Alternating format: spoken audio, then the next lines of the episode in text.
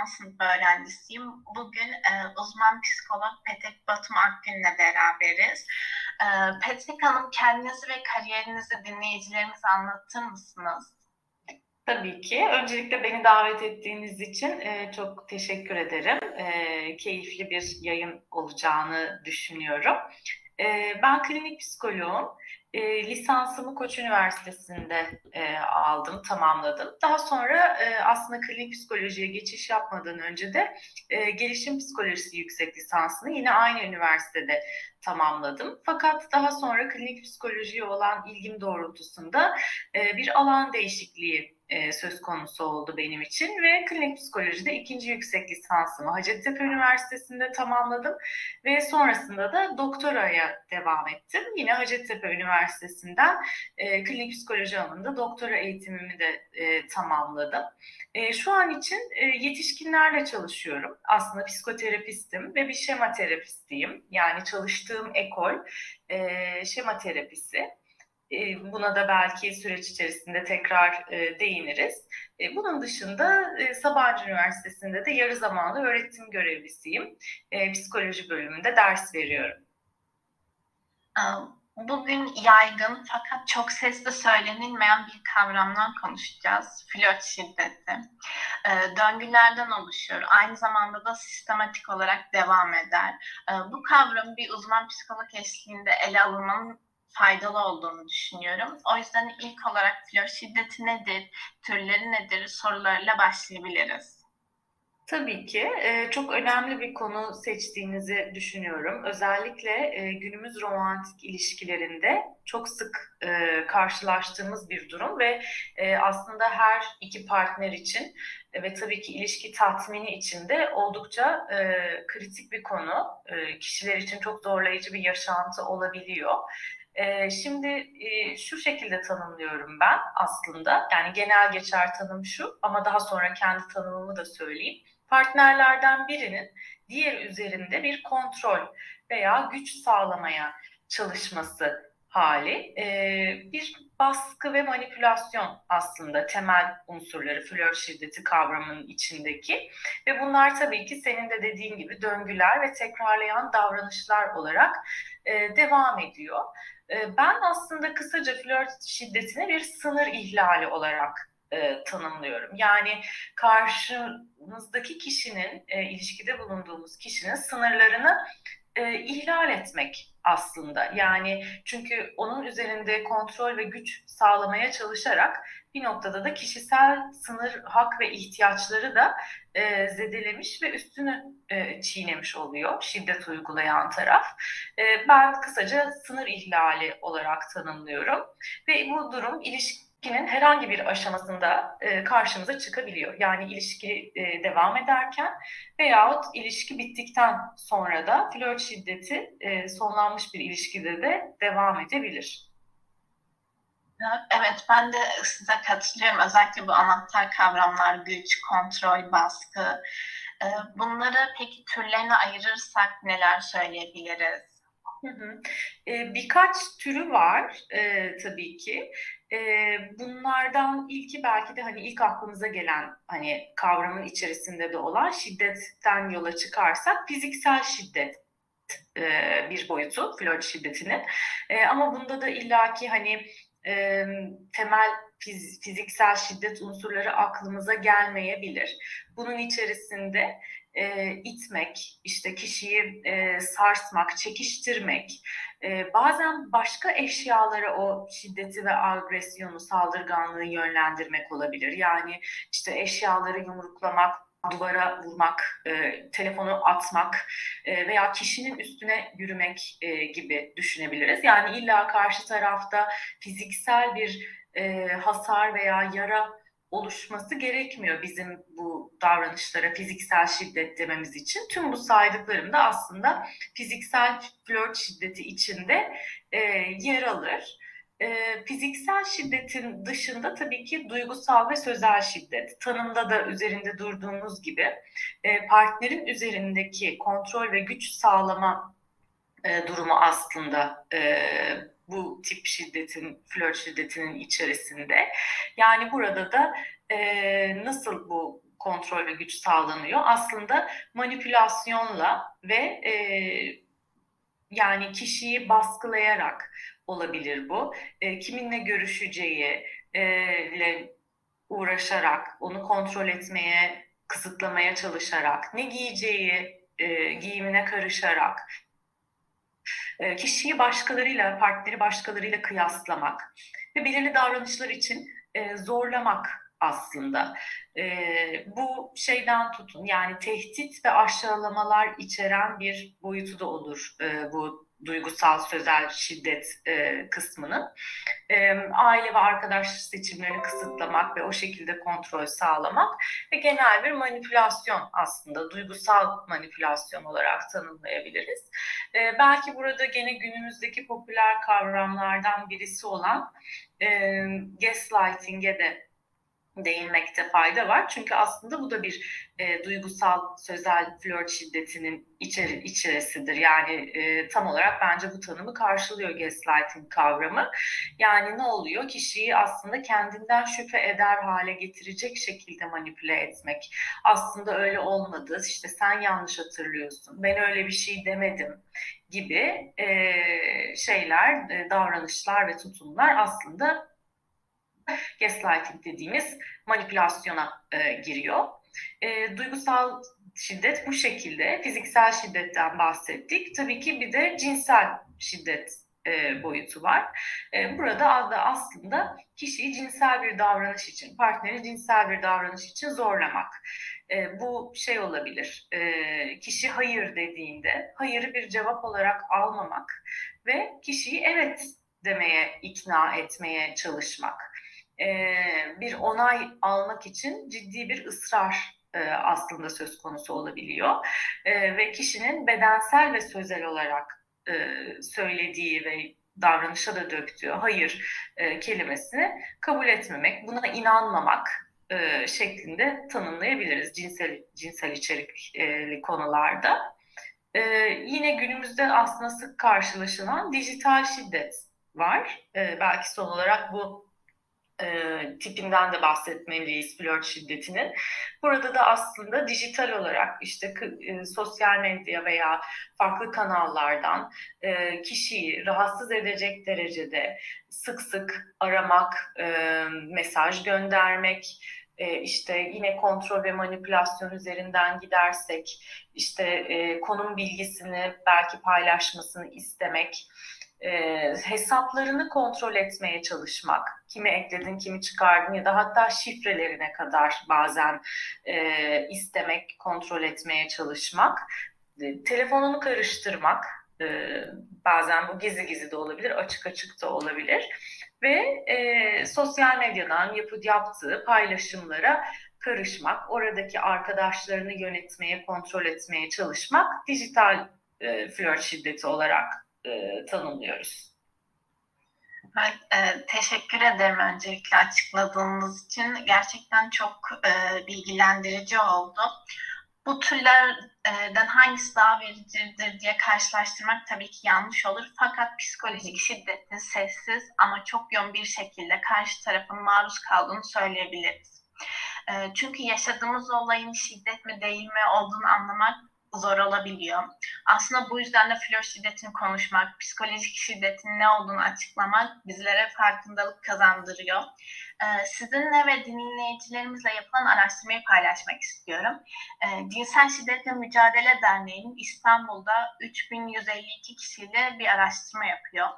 Bu, bunun sonuçları da şu şekilde. Katılımcıların %44'ü flört şiddetini deneyimlediklerini açıklıyor Aynı zamanda çalışmada %65'inin partnerinin kiminle, nerede, ne yaptığını kontrol etmenin, %48'e sürekli kendisiyle vakit geçirmesi için baskı yapmanın, ısrarla mesaj atmanın, %18'i cinsellik için ısrarcı davranmanın, %16'sı da sürekli bağırmanın, hakaret etmenin şiddet olmadığını düşünülmektedir. Hı hı. Tüm bu verilere baktığımız zaman ne görmeliyiz? Ee, evet, ben bilmiyordum bu araştırmayı ama oldukça da hani örneklem sayısı sağlam bir araştırma. Dolayısıyla ciddi bir veri olduğunu e, düşünüyorum. 3000 küsür kişiyle yapılmış ve aslında hani e, nasıl yorumlayalım bu verileri? E, bence e, flört şiddetinin nedenlerini aslında işaret eden e, veriler bunlar. Yani e, belki şimdi nedenlerinde daha detaylı e, konuşacağız diye düşünüyorum. Nedenlerine de değineceğiz, değinecek, değineceğiz bu yayında diye düşünüyorum. E, ama bu verilere baktığımızda yani toplumsal cinsiyet rollerine ilişkin e, belki kalıp yargılar e, ve şiddete ilişkin aslında kabullenici toplum içerisinde şiddete ilişkin bu kabullenici tutumların geliştirilmesi e, gibi faktörleri aslında işaret ediyor e, bence bu araştırmanın sonuçları ki insanlar yaşadıkları şeyin flört şiddeti e, olduğunun dahi farkında değiller. Yani bu konudaki farkındalık çok düşük ve bunun da bence birinci nedeni e, bu öğrenilmiş ve e, kalıp yargılar ve şiddetin aslında e, meşrulaştırılması e, ve bence hani burada örneğin örnek olarak belki daha e, belirgin örnekler şunları verebiliriz. İşte seven kıskanır, beni sevdiği için kontrol ediyor e, gibi bir takım öğrenilmiş e, yanlış yargılar ve bunların şiddet olarak düşünülmemesi, normalize edilmiş belki de tüm bu e, yanlış değerler. Bence biraz e, nedenlerine işaret ediyor bu araştırmanın bulguları. Evet, tam da bu sorumuzda nedenlerini konuşacağız. Şu an bu kaydı dinleyen kişiler kendileri veya partnerleri hakkında düşünüyorlar bence.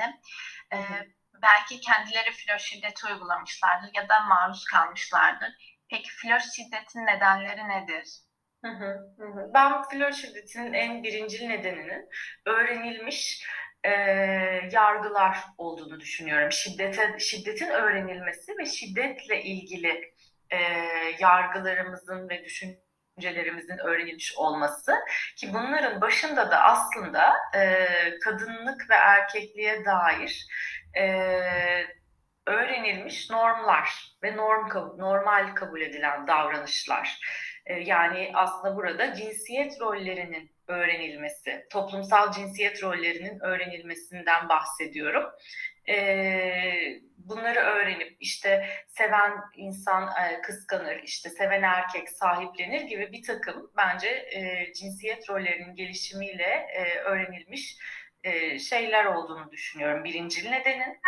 E, ama bunun dışında e, belki gene şiddetin aslında öğrenilmesi, genel olarak şiddetin öğrenilmesi yani sadece kadın ve erkeklik üzerinden değil ki burada da ne görüyoruz aslında? Erken çocukluk döneminde şiddete maruz kalmış olma yani bu da bizim şiddeti normalize etmemize ve normal bir şey olarak e, yaşamamıza ve algılamamıza sebep oluyor. Ve e, ilişkideki yani yakın bir ilişkideki veya aile içi ilişkilerdeki şiddete veya daha üst bir boyut olarak hani e, istismara aynı zamanda tanık olma olarak e, sıralayabiliriz. Bu şekilde de şiddeti öğreniyoruz. Öğrenilmiş e, tarafı çok güçlü. E, tabii ki başka psikolojik mekanizmalar da var. Hani dünyaya geldiğimiz andan itibaren geliştirmeye başladığımız e, bir takım temel inançlarımız oluyor. Ee, yine öğrenilmiş kendimizle ilgili ve diğer insanlarla ilgili bazı düşünce kalıpları geliştiriyoruz. Ee, bu noktada tabii ki belki çok detaylarına burada giremeyiz ama çok özetle e, buralardan getirdiğimiz şeyler yani bir öz saygı, düşük öz saygı özellikle hani araştırmalar bunu gösteriyor flört şiddeti üzerinden. E, düşük öz saygının aslında hem şiddeti uygulayan hem de e, maruz kalan yani kurban diyebileceğimiz e, partner açısından önemli bir risk faktörü olduğu karşımıza çıkıyor. Yani temelde bir güvensizlik e, şemasının temel inanç diyoruz biz hani bu psikolojik yapılara e, olması da flört şiddetini hem uygulama hem de e, maruz kalma açısından bir risk faktörü e, diyebiliriz. Bu nedenlere baktığımız zaman flört şiddeti gençler arasında bir ideal aşk kavramı altında düşüncelerden dolayı oluşabiliyor. Tam da sizin dediğiniz gibi. Ee, siz de bir şema terapisti olarak isterseniz önce şemayı, ardından da ideal aşk adı altında romantik ilişkilere ait düşüncelerimizin bağlantısını sizden dinleyelim. Tamam. Şimdi ideal aşk tabii ki bence biraz e, yine toplumsal ve günümüz e, kültürel, sosyokültürel yapısında biraz e, kendi içerisinde romantize edilmiş, yani idealize edilmiş bir kavram e, adı üstünde diyebiliriz. E, şimdi biraz e, şeyden bahsettim aslında nedenlerinde hani erken dönem yaşantılarımızın bizim psikolojik yapılarımızda yani öz saygı ve temel güven duygusu gibi e, çeşitli hani kişiliğimizin de aslında temel yapı taşları olan e, bazı psikolojik e, temel yapılarımızda e, etkili olabileceğinden bahsettim. Bu anlamda e, hani şema terapisi perspektifinden ya da şema modelinden baktığımızda da aslında şema dediğimiz şey bir yaşam kalıbı, e, öğrenilmiş bir yaşam kalıbı.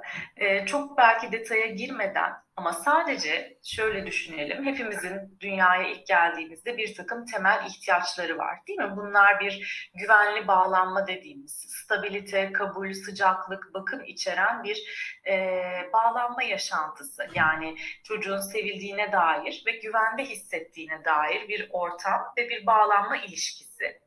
E, e, dolayısıyla temel bir güvenlik ve e, duygusal ihtiyaçların karşılanması burada söz konusu oluyor. Bir diğer temel ihtiyaç özellik, özgüven e, geliştirilmesi ki buna kendini ifade etmeyi de e, katabiliriz. Ve gerçekçi sınırlar ve tabii ki oyun e, ve spontan olma yani kendiliğinden olması bir çocuğun.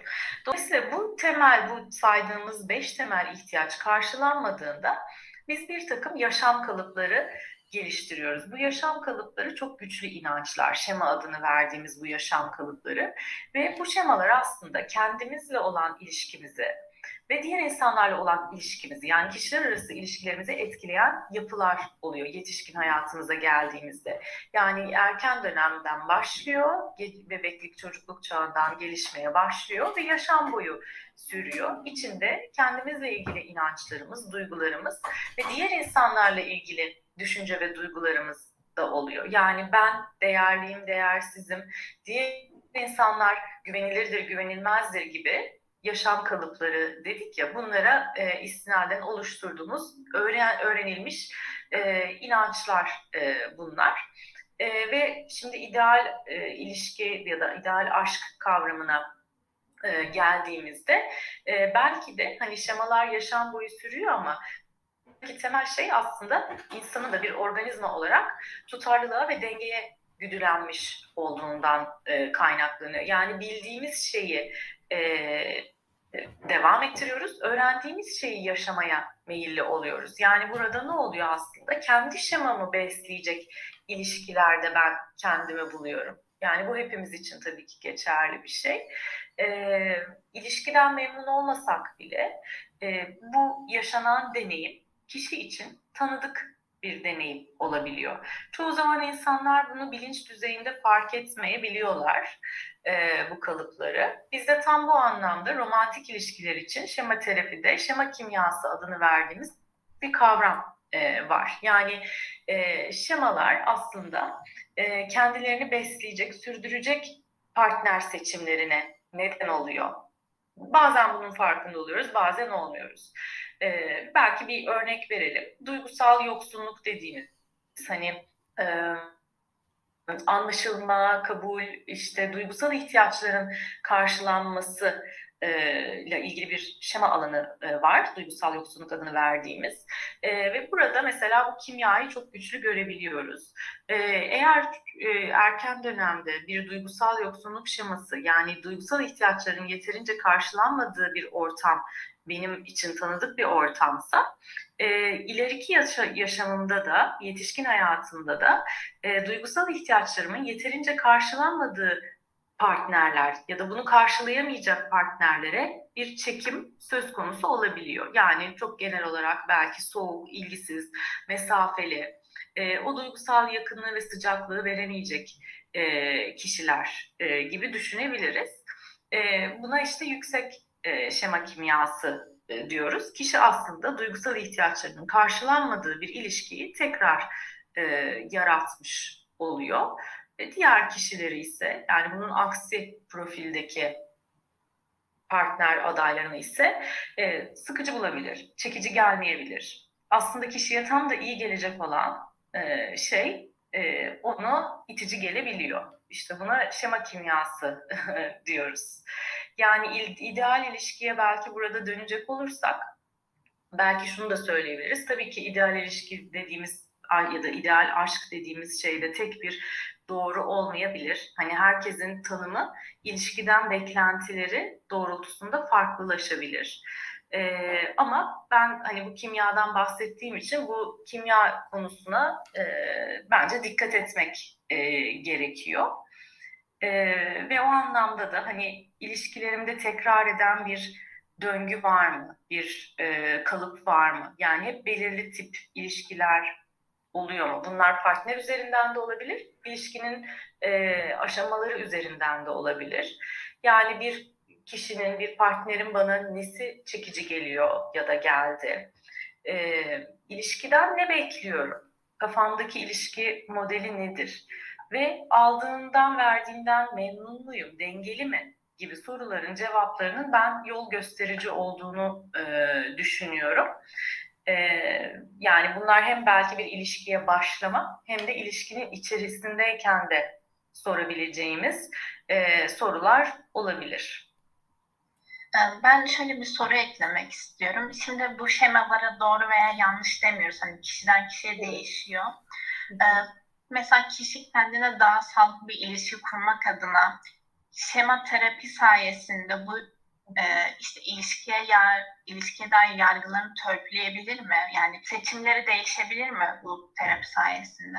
Tabii ki değişebilir, tabii ki değişebilir. Yani zaten e, şema terapide yaptığımız şey öncelikle şema alanlarını bir birlikte keşif etmek ve özellikle kişiler arası ilişkilerde e, bu şema kimyası ya da bu e, kısır döngüler varsa e, bunları önce bir birlikte keşfetmek üzerinden e, başlıyoruz ve şemaları tabii ki törpüledikçe mesela en sık karşılaştığımız yani flört şiddetinde en sık karşılaştığımız şemalar aslında duygusal yoksunluk, güvensizlik ve kötüye kullanım şemaları e, oluyor. Yani ben e, ki nedenlerinde de bahsettik. Ben şiddete maruz kaldıysam veya böyle bir ilişki gözlemlediysem ya bunu uygulayan taraf oluyorum ya da e, bana uygulanan yani mağdur olan partner e, konumunda kendimi bulabilirim. Bu tam da bir e, şey e, aslında şema mekanizması ve kimyası dediğimiz şey. E, bunları tabii ki terapi sürecinde çalışıp e, törpülemeye çalışıp ve aslında e, hani yine günümüzden bir kelime kullanayım hani toksik diyebileceğimiz yüksek şema kimyasının olduğu ilişkilerden de uzak durmak ve kişinin e, temel ihtiyaçlarının karşılandığı daha tatmin edici, doyurucu ilişkiler hani tırnak içinde sağlıklı ilişkiler kurmasına e, yardımcı olduğumuz bir süreç oluyor. Peki hani aslında dedikleriniz de mantıklı ama bu sıradaki sorumuz da şöyle. E, şiddet veren bir ilişkide neden kalınır? Evet, neden kalınır? Ee, aslında e, nedeni, flört şiddetinin nedeni bunu bence çok güzel açıklıyor. Ne dedik? Birinci nedenlerin arasında aslında öğrenilmiş toplumsal cinsiyet rollerine dair e, normlar. Yani ilişkide şiddeti normalleştirmek bence en önemli nedenlerin başında geliyor. Çünkü kişi buna normal geliyor. Hani e, demin bahsettiğin araştırma bulgularında da hani bunu şiddet olarak tanımlamıyorsam zaten e, ben bu ilişki içerisindeyim. Bunun farkında bile değilim. E, böyle bir döngüdeyim. Ve bir önceki soruda e, değindiğimiz şema kimyası nedeniyle e, aslında bu ilişkilerde e, kalıyorlar. Yani ben çok belki daha spesifik bir örnek vereyim. Güvensizlik ve kötüye kullanım şemam. Bu ne demek? Ben erken dönem yaşantımda insanlara güvenmeyi öğrenmemişim. Yani nasıl diyeyim? Sürekli eleştirilmişim, belki aşağılanmışım. belki çok daha farklı şeyleri, daha travmatik diyebileceğimiz e, yaşantılara maruz kalmışım. E, dolayısıyla ben bunu öğreniyorsam karşımdaki insana da güvenemiyorum ilişkide. Yani burada hem e, flört şiddetini uygulayan taraf olabilir. Bu bahsettiğimiz e, yaşantı veya geçmişe sahip bir kişi. E, veyahut da e, bu modeli ya da bu profili partnerin özelliklerini çekici bulan bir kişi de olabilir aslında.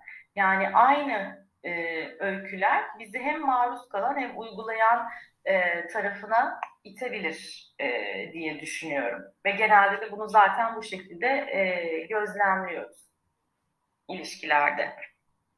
Bir arkadaşımız flört şiddetine maruz kalıyor. Ne yapmalıyız? Ne zaman profesyonel desteğe yönlendirmeliyiz? Hı hı. Ee, evet bence bu çok önemli bir soru.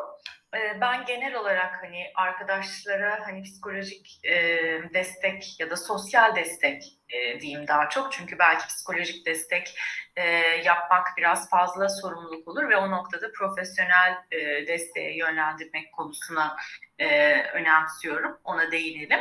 Ama genel olarak e, baktığımızda ben genel anlamda tüm bu arkadaş ilişkisindeki destek kavramının birinci ana unsurunun yargılamadan dinlemek olduğunu e, düşünüyorum.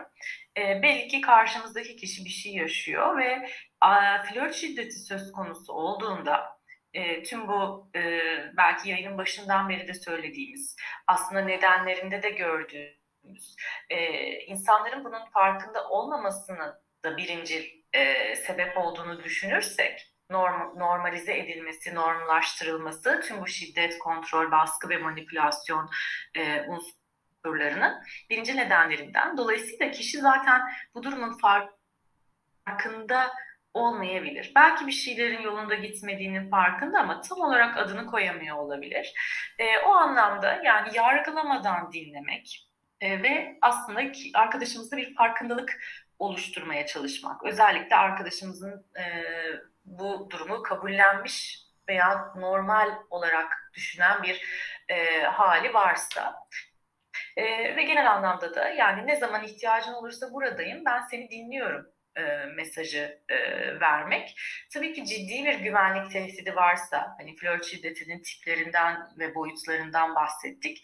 Ciddi bir güvenlik tehdidi varsa e, seçenekleri de belki söylemek. Yani e, başvurabileceği yerler, merciler ve güvenliğini nasıl sağlayabileceği üzerinde bir birlikte bir e, şey oluşturmak, alan oluşturmak olabilir. Ve tabii ki profesyonel destek alması için de yönlendirmek ve cesaretlendirmek. E, yani bu e, dediklerin aslında şuna benziyor. Bunu konuşmak, belki bir profesyonelden destek almak. Özellikle bu flört şiddeti durumu yaşamın diğer alanlarını da ciddi derecede olumsuz etkilemeye başladıysa e, profesyonel destek almak için de kişiyi cesaretlendirmek e, önemli olabilir. Bir arkadaş olarak yapacağınız şeylerden iyi, iyi bir e, seçenektir diye düşünüyorum. Evet, e, çok güzel bir konuşma oldu ve böyle son sorumuza geldik. E, bizlere tavsiye edeceğiniz kitap, film veya dizi nedir? E, tabii ki. Şimdi e, biraz flört şiddetini şema e, kapsamında da, şema modeli kapsamında da ele aldık. O yüzden birkaç şema terapisi kitabı önereceğim ama bunlar aslında e, bizim danışan, benim danışanlarıma da e, önerdiğim e, kitaplar. E, bunların başında Hayatı Yeniden Keşfedin e, geliyor. Ee, orada bol bol şema kimyası, romantik ilişkilerdeki kısa döngüler ne oluyor, bunlar nereden geliyor, niye tekrar tekrar aynı döngüyü yaşıyorum ya da belirli partnerler, belirli tip partnerlerle kendimi de ilişkide bulabiliyorum e, gibi e, soruların cevapları e, var ve e, ciddi aslında davranış değişikliğine yönlendiren e, kısımları da var. O yüzden Hayatı Yeniden Keşfedini şiddetle öneriyorum. Yine bağlantılı bir kitap, e, Mod Terapisi e, kitabı. E, flört şiddetinde en sık karşılaştığımız şeyler hatta ben tanımlarken de e, en başında yayının bunu bir sınır ihlali olarak tanımlıyorum demiştim. O yüzden iyileştiren sınırlar adlı bir kitabımız var. E, hayır demek üzerine ve e, sınırlarımızı korumak, e, üzerine iyileştiren sınırları şiddetle öneriyorum. E, iyi hissetmek e, kitabını e, öneriyorum. E, bir kitap daha çıktı e, An Yayın Evi'nden. Ben gençler için stres azaltma çalışma kitabını da öneriyorum. O da çünkü bağlantılı yani böyle bir şey yaşıyorsak bu bizim yaşamımızda bir stres faktörü olarak da tabii ki karşımıza çıkıyor. Gençler için stres, stres azaltma çalışma kitabını da e, önerdiğim kitaplar arasında sayabilirim. Çok teşekkür ediyoruz önerileriniz için. Ee, ben öncelikle hem kendi adıma hem de Arya adına e, konuşulmayanı konuştuğumuz için ve buna aracılık ettiğim için sayenizde çok teşekkür ederim. Çok verimli geçti.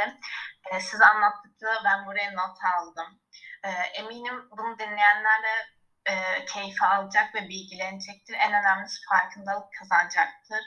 Çok teşekkür ederiz e, katılımınız için.